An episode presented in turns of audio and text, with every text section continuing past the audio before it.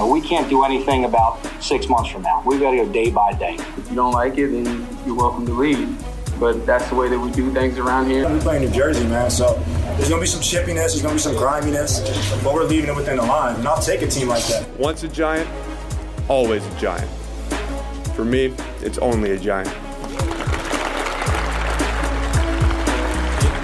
Welcome, everybody, to another edition of All In with Art Stapleton, a New York Giants podcast brought to you by the USA Today Network. I am your host, Art Stapleton, and we've reached week 18 of the NFL season. And for the New York Giants, it means the finish line is here. Sunday at MetLife Stadium, they will close out a very disappointing regular season against the Washington football team. Washington and the Giants, both teams that were in contention for the division title a year ago on the final day of the season, are both eliminated.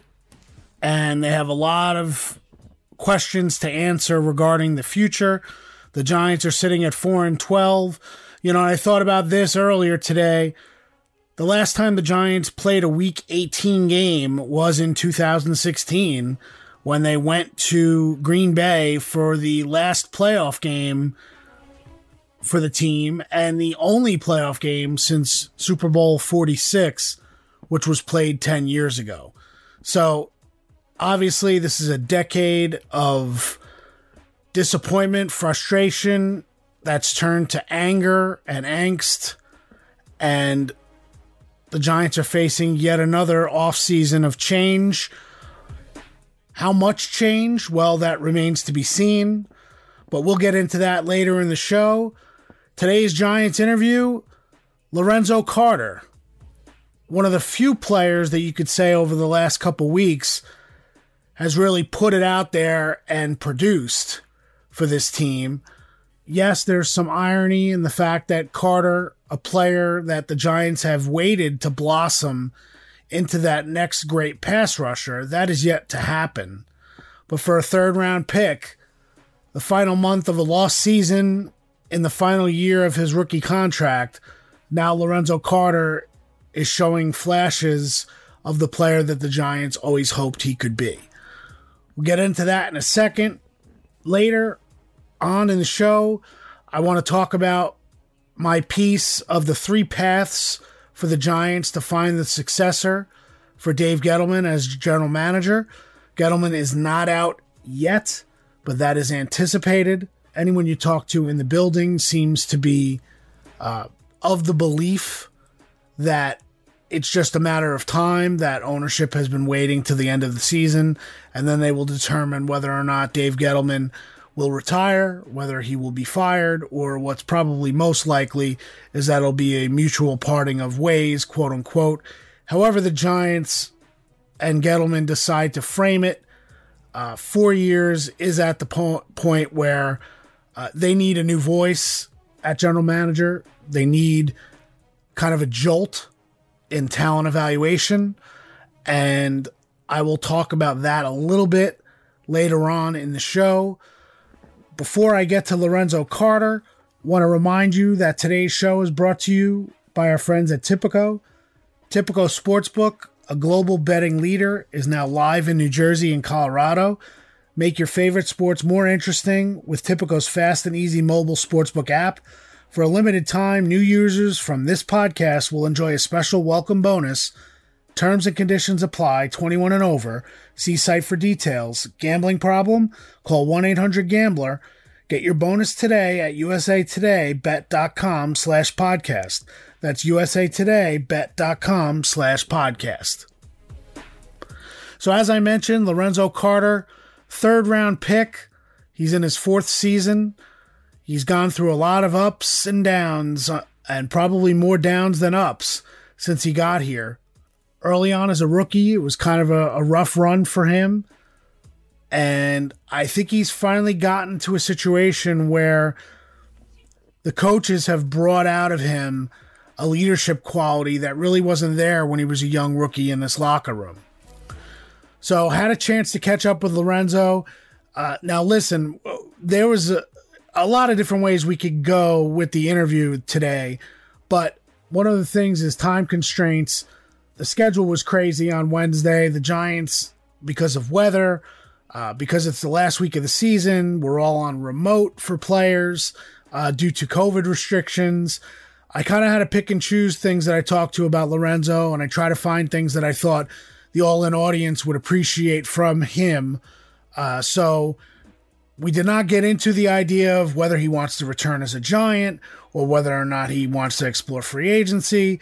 Quite frankly, it doesn't matter what he wants right now because the Giants don't even know who's going to be making those decisions uh, in the general manager's seat. Presumably, it will not again be Dave Gettleman, but until that's official and they know which direction they're going, uh, and there is some uncertainty as to whether or not Joe Judge will be back as head coach. Will Patrick Graham be back as defensive coordinator, assistant head coach? There's a lot to go through on that front. So I stayed kind of in a, a lane with Lorenzo to try to get the most out of him. We had a talk late in the day on Wednesday. So apologize for the audio, at least early on in the interview. But without further ado, here's number 59, Lorenzo Carter. Okay, I want to welcome in Lorenzo Carter. Zoe, I've known you for a while, and the last couple weeks, I would imagine. I don't know if you could find a block of games that you've had more of an impact, or at least uh, have been more productive. First off, how you doing? And I got to think when you look individually, uh, you feel pretty good about what you've put on tape the last couple weeks. Uh, yeah. Um, having me, like you say, for asking how I was doing. Um, but yeah, it was good um, to just get out there and just put some good stuff on film, uh, play football. I'm feeling good physically. Um, mentally, I mean, of course, I wish we could win more games, but I mean, I think the guys. I'm happy with the guys on defense and the, like the effort everybody's giving. Um, just the fight we have is. I'm I'm loving that part. How I mean, obviously, uh, let's get to it right off the bat. I mean, uh, you know, the season has not gone the way you guys had hoped. Um, for somebody who did a lot of winning in college, and then you get here, and you know, let's face it, you've you've had to endure a lot of losing and a lot of downs with the ups that you've also had. Uh, how much has that challenged you uh, as a person, as a player? I mean, were you a patient person before, and how much has it tested your patience as a professional? Yeah, I think patience is the word um, that's really just been tested. But um, I think it's it's tough because guys are putting in the work and the results like they haven't been there. but over the past couple years, I feel like it's just been it's been pretty good. Like the guys putting in the work, we're putting in the work. So like what we did at Georgia, like in other like programs that I've been in a part of winning. Um, it's it's like we have we're, doing all the right things, doing pretty much the right things, and I think it'll come. But it's it's just been patience, um, and then just working working hard just to keep crashing and keep getting better individually as well, um, because at the end of the day, you gotta you gotta do good and put good things on film. So it's like it doesn't matter as much what the team is doing all the time. Of course, you want to you put in the work for the team, everything for the team, but when everything's not going well, you got to realize that you still got to work hard, and I think that's the thing guys are doing here. Guys are still working hard and getting better every day. You know, it's funny when when things are uh, are tough and the team is going through difficult times. You notice the guys who are are putting it out on on game day even even more so.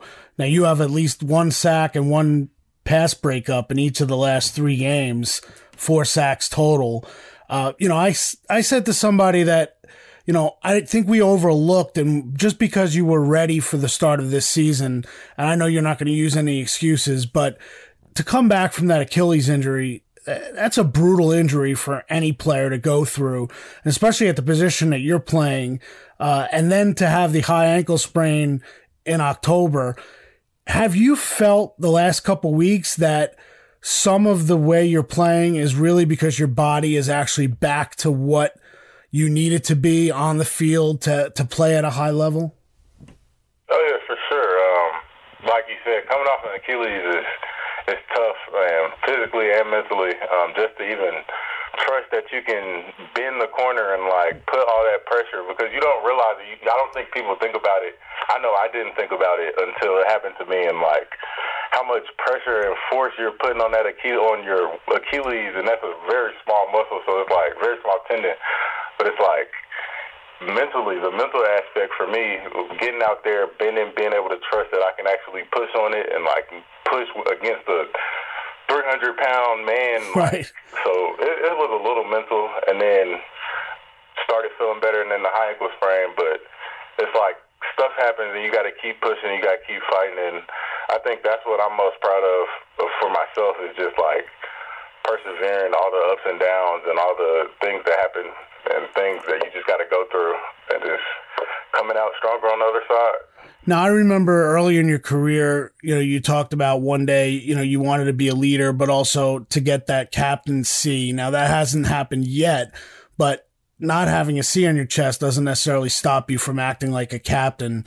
Have you felt kind of a responsibility, especially with as many captains that have gone down with this team this year, unfortunately, to injury? Have you kind of felt that you've kind of taken on that role a little bit the last month or so? Have the captaincy on your chest. But I mean, just because you don't have that doesn't mean that you aren't a captain type or a leader on the team. We got a lot of guys that are major leaders, like that get guys going and that are a major part of the team that don't have a captaincy on their chest. But having the voted captains go down, that that does kind of suck because these are the guys that, as a team, we came together and voted to be our captains, and then it's like to have them go down kind of one by one. It was a little bad, but God, we we didn't worry because, like I said, the guy just because you don't have a your chest doesn't mean you aren't a leader, and doesn't mean you can't get these guys going and rally the troops. So I think it's just been kind of cool just to for me to sit back and see like Azeez and Elerson and the young guys like Quincy from my room, just like coming in and doing their part and working hard, working hard every day, trying to gain as much knowledge as they can so they can be game ready and come out and help us. And I've appreciated them a lot. Well, you mentioned Azeez, obviously, and I, I, saw a photo, and I can't remember who posted it on Instagram, but a bunch of you Georgia guys out in Chicago on the field, both with the Bears. I know Roquan was out there, Ogletree, and then the rest of you, uh, you Bulldogs on the Giants kind of took that uh, kind of a quote unquote family photo um, what's what's that like going into you know this week, knowing that Georgia is playing in the national title game, and you got all these Bulldogs kind of surrounding uh, Xavier McKinney in the defensive side of the ball? yeah, we got Zay, uh, Reggie Ragland. So that's right, Reggie too. they they kind of they kind of got bragging rights because they won, but I think they understand that it's a little bit different coming into this game and I mean, we're both we both it's it's respect, mutual respect from both sides, but we're just gonna see what happens. If we was out, I wish I was out there. I wish I could have my hand in it, but I can't. So I, I trust my dogs to go out there and handle business, and I think they're a little they're a little scared. oh, Alabama's scared. Yeah, I mean, I was I wouldn't speak for Alabama. I'm sure their fans are pretty confident and happy that they won last game, but. uh the player rest fee on them, they they're a little timid. well, three years ago, you played Alabama for the national title, and by my count, I was going through the rosters. Thirty-six players that played in that game are currently in the NFL. To me, that's a crazy number. I know Georgia and Alabama put players in the NFL all the time, but 36 players, that, that that's just insane. Yeah, that was a that was an NFL junior game. What do you remember most about that game? Obviously, I know it's the heartbreak, but uh, you know, Jake Fromm was asked about that today uh, on his press conference. What What do you remember most from that night? Uh, I'd say just the physicality. Um, it was like a different level than I've ever played. Uh, I'd imagine it's like um, the Super Bowl, or just I'd imagine it was like the Super Bowl. Like I don't imagine there was any higher level of football being played at that moment. Like it was just everybody was doing crazy things yeah. in Atlanta. So it was like my hometown. Like it was extra. It was a crazy night, a great night to be a part of. I mean, I wish we could have won, but I still just an honor to say I was a part of it. If you were, if you were given kind of that one wish from a genie to go back in time, would you go back to that halftime of that of that night and try to change things the way they worked out? Oh, of course. Uh, I mean, everybody retrospectively, ought to go gone back and done a lot of adjustments, but that's the thing. It's that's the sport, man. Like everybody can go back and coach Tuesday or coach Monday, but like you got to do it in that moment, and that's that's what it comes down to those split seconds and those inches. Very fair. Uh, does it feel like you know you got Washington coming in for the season finale on, on, Sunday at MetLife? Does it feel like that game that you guys played against them in Week Two was like three seasons ago? Yeah, it actually feels very long ago. Um, I was just watching the film and stuff, and just thinking like, dang, this was Week Two. Like this was my second game that I played. that was the second game that I played in like over a year. So in almost a year. So it was like, dang, that was a long time ago. But I feel better now going into it that I've had more games and I feel more comfortable, healthy, and it's just like I'm excited to get out there and get one more chance to go play football. You've kind of been a, f- a fixture in the front row uh, of a lot of New York sporting events: Liberty, Knicks, Nets, Rangers. How did this come about over the last couple years? I mean, it seems like you really, for a guy who was really introverted when you got here, it seems like you're kind of buying in and enjoying that that part of the experience of being in New York. Yeah, man, it's New York City. I think um, coming in, of course, it's like as a rookie, I'm introverted, period. But like, as a rookie, it's like I'm just I got to sit back and learn see, what's going on with my job before I can even think about going to experience in New York or seeing, trying to get a part of it. But um, quarantine, COVID happened, and then it's like it took everything away and made me realize that like I'm blessed to be in New York City. Like, why not take advantage of it? Like, it's right here. So I live pretty close to the city, and I get a ch- every chance I get, I try to get over there and just experience it and get into seeing different things. I like sports. And so, of course, I love to be in the garden. The garden is the mecca of anything. And so in Brooklyn, Brooklyn, I do a lot of like community outreach over there, and gotcha. I like it as well. So I spend some time in Brooklyn as well. Yeah, I saw you had the, you were sporting the jersey. Uh, was it last week? A couple weeks ago, you had one of the jerseys, Rangers jersey. Yeah, Panarin. I had the Bread Man jersey on. is he kind of your one of your favorite guys to watch? Yeah, he is. He is uh, scoring, scoring, and then they got Miller. I like Miller, Andre Miller. So I try to get over there. I just got his jersey, so I'm rock that one. Rain. So Rangers make a run to the playoffs and to the Cup. You'll be right there, front and center. Oh man, got to, got to. I just like this season was the first time I went to a hockey game in my life, and it was like I fell in love. And the Rangers is great that they're a good organization and they win and the fans are great and I just love the atmosphere in the garden. All right, I got two more for you. I appreciate you giving me the time today. I know it's been a long day. Uh, history in in the NFL for you personally. If the, is there an offensive tackle or any lineman that you'd want to test your skills against? Uh, not really. I just like to. I play whoever they line up in front of me. That's that's really my thing. Um, fear no man, treat them all the same, and just try to attack them. Oh, good answer. And the last one is kind of a fun one. We I ask it every week. Uh, if you're stranded on an island you have to pick three teammates to be with you and Leonard Williams because everybody picks Leonard Williams to be with them. So it's you, Leo, and then three other guys. If you're stranded on an island, how do you make it uh, to survive? That's funny. You, you took Leo because Leo's definitely coming. He that man know how to fish and do everything. um, so we got the wilderness part taken care of. I'll probably take. Uh, I don't know. I, I don't know if I can take Saquon. He'll look too. uh, I take X Man. Uh, I take. Oh say that's Oshane Ximines. Yep. I take John Ross.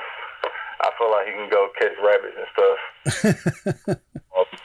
and who else? I need somebody that can build stuff. Or I take Nate Solder.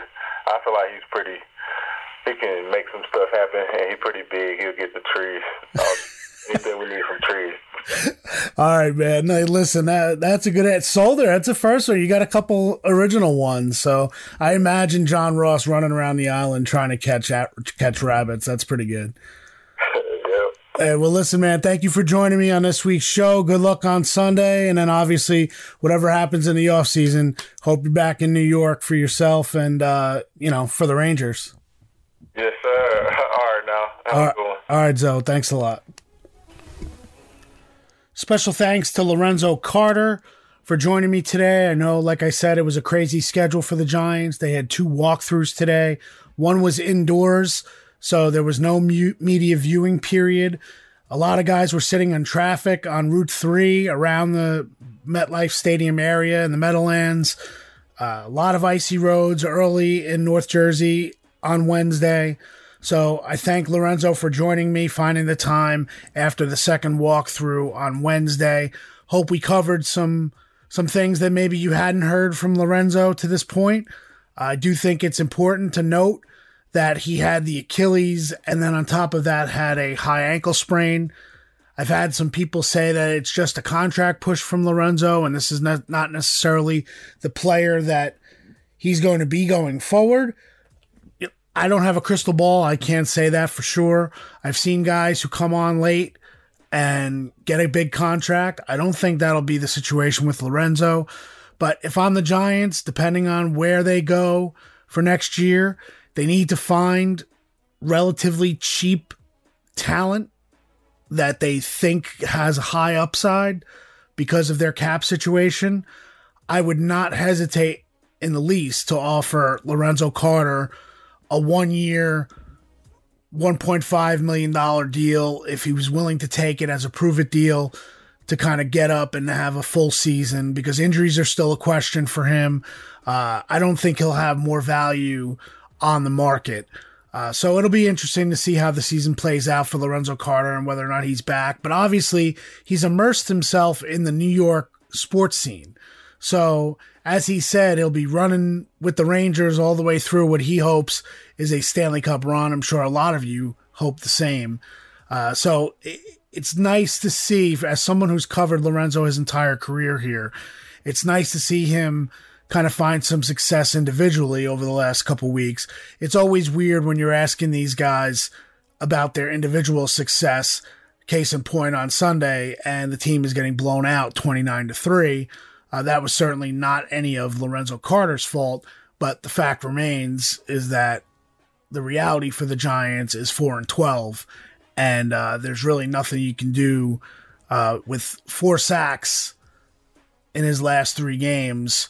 Lorenzo Carter is doing all he can individually to help this defense up front. So that brings me to my story that posted on NorthJersey.com, ran in print in the record, uh, and other publications throughout the USA Today network on Thursday, and that is which direction the Giants front office will go. Dave Gettleman's anticipated exit, my guess is something will take place on Monday. There's been a lot of craziness because of Joe Judge's 11 minute response to a direct question about why should fans not lose faith in him being the one to turn this team around.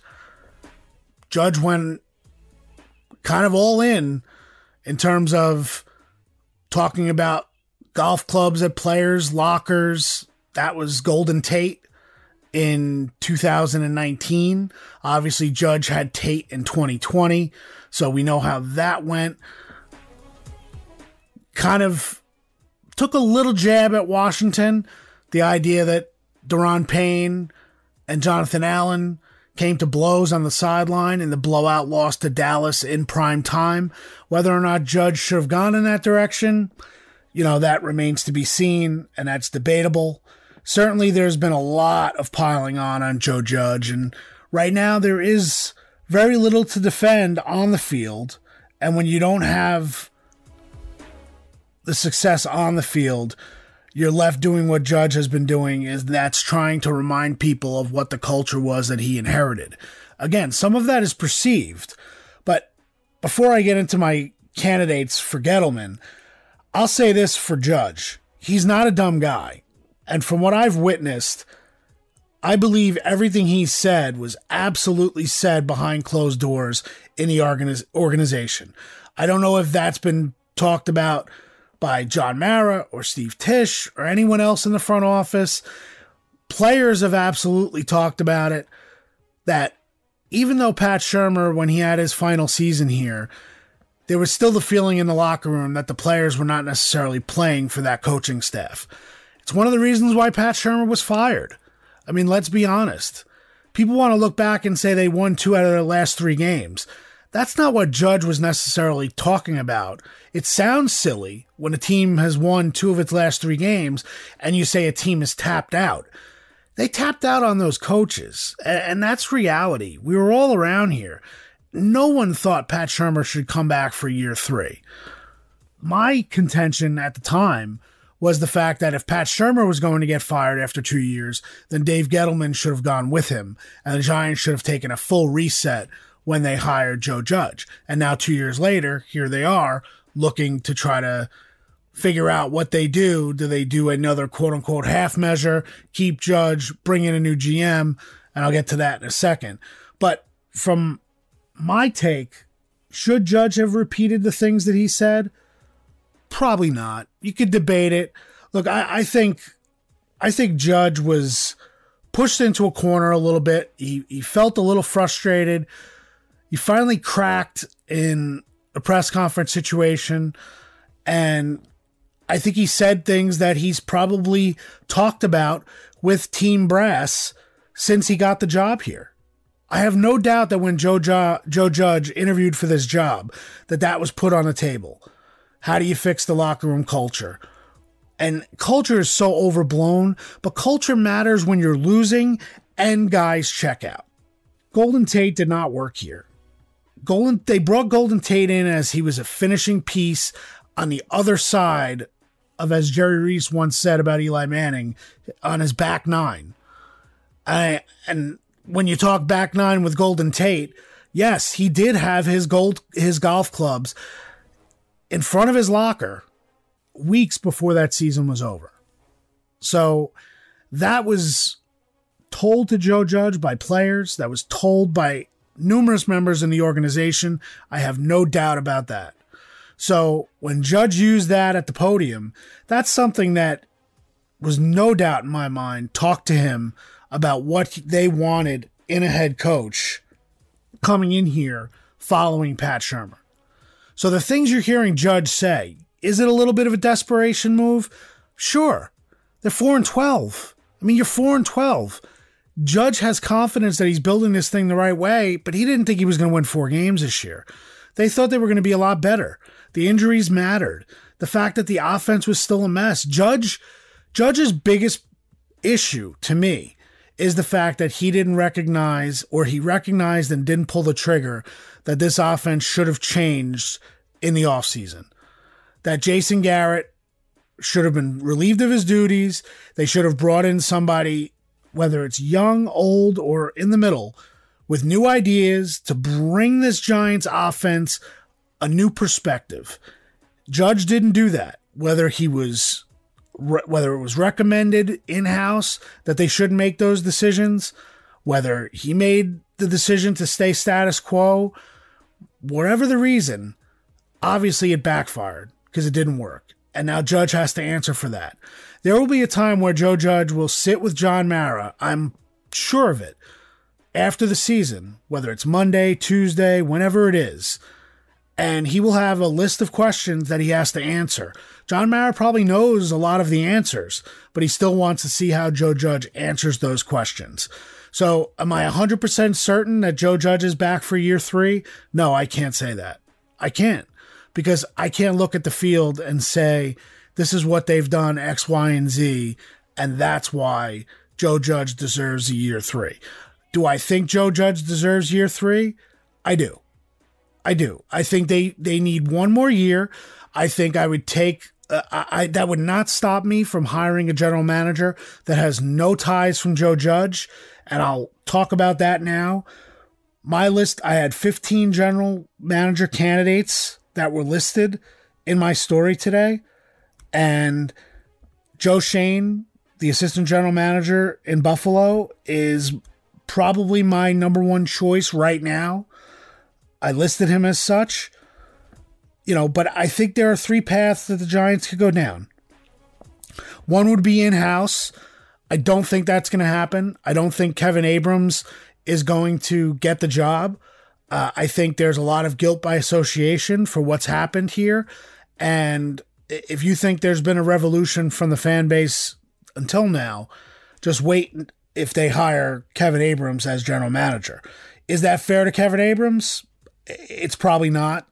But look, these things tend to happen. This is a tough business, and that's kind of the way they go. I think the number two would be getting someone who has an aligned philosophy with Joe Judge, and that would probably be guys with New England ties. The best candidate out of that bunch to me is Monty Ossenfort, the director of player personnel in Tennessee. I think he's a strong candidate. Dave Ziegler, the director of player personnel in New England, who kind of filled the role of Nick Caserio when Caserio left for Houston. I don't see why Ziegler would leave, uh, but he would definitely be a candidate. To me, as I said, the third option is a clean slate. And I think that's kind of what you have to do. I'm not worried about a general manager aligning philosophically with my head coach. If Joe Judge is the right head coach for this organization, then he will match up with the general manager and they will be able to figure out a way philosophically. I mean, it's not like Joe Judge walks in and says, uh, you know, I think we should play without helmets. Uh, I mean, yes, there are ways to build a team, but when you hear cliche, oh, you got to you got to build up front. You got to uh, well, Dave Gettleman said you got to build the offensive line and you got to build the defensive line. And where are the Giants right now, four years later? So as much as the general manager and what that person says publicly, it's all philosophical. You're all gonna you're gonna want your court. You have to get a quarterback. You have to get a left tackle. You have to get a good offensive line. You need pass rushers in this league. You need a secondary. You know, you need a middle linebacker to control your defense. You need speed sideline to sideline. I mean, this stuff isn't, uh, you know, it's not rare for all these guys. It's not like the Bills are the only ones who believe this and deliver it. So you need to find ways to to get this done. You know, it's easy to look and say I want this blueprint, that blueprint. I want to hire somebody who's whose success has come in talent evaluation. The Giants need a refresh on talent evaluation.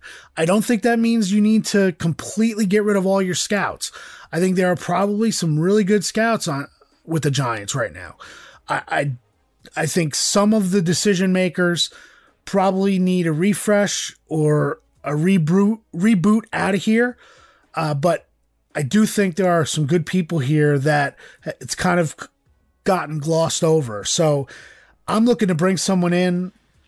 Like I said, Joe Schoen, 42 years old, is a Parcells disciple. Parcells gave him his first job as national scout. I would look at that. Uh, I think Eliot Wolf who's right now a consultant for the Patriots.